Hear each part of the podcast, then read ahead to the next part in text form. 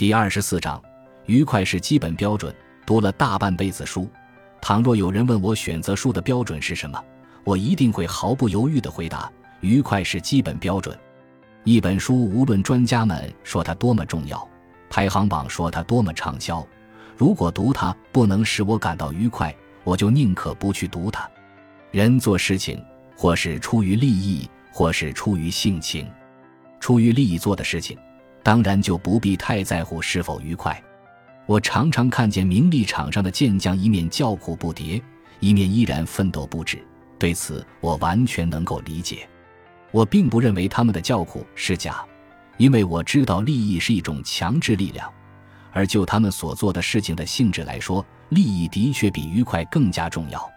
相反，凡是出于性情做的事情，以及仅仅为了满足心灵而做的事情，愉快就都是基本的标准，属于此列的不仅有读书，还包括写作、艺术创作、艺术欣赏、交友、恋爱、行善等等。简言之，一切精神活动。如果在做这些事情时不感到愉快，我们就必须怀疑是否有利益的强制在其中起着作用，使他们由性情生活蜕变成了功利行为。读书为求愉快，这是一种很高的境界。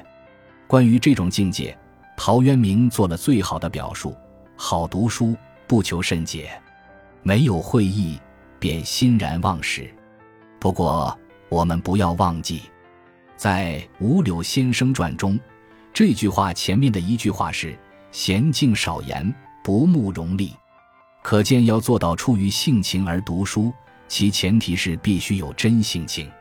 那些躁动不安、事事都想发表议论的人。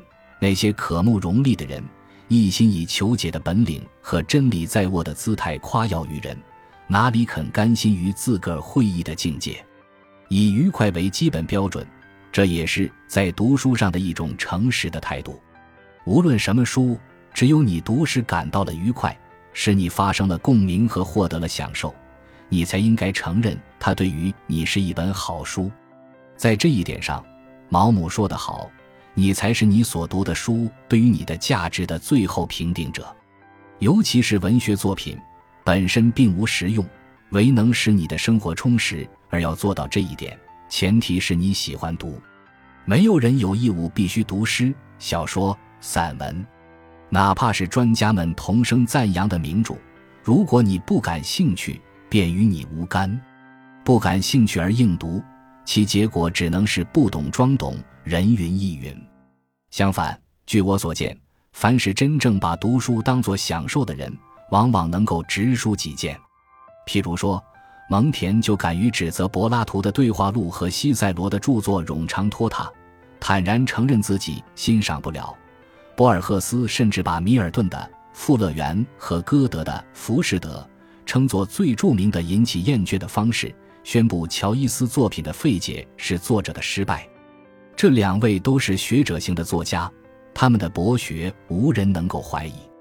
我们当然不必赞同他们对于那些具体作品的意见。我只是想借此说明，以读书为乐的人必有自己鲜明的好恶，而且对此心中坦荡，不屑讳言。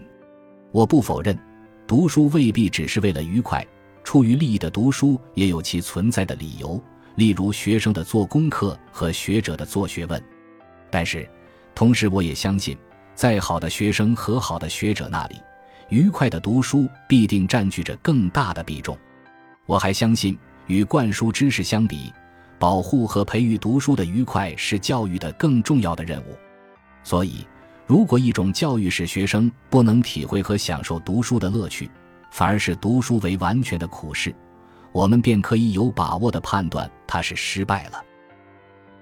感谢您的收听。本集已经播讲完毕，喜欢请订阅专辑，关注主播主页，更多精彩内容等着你。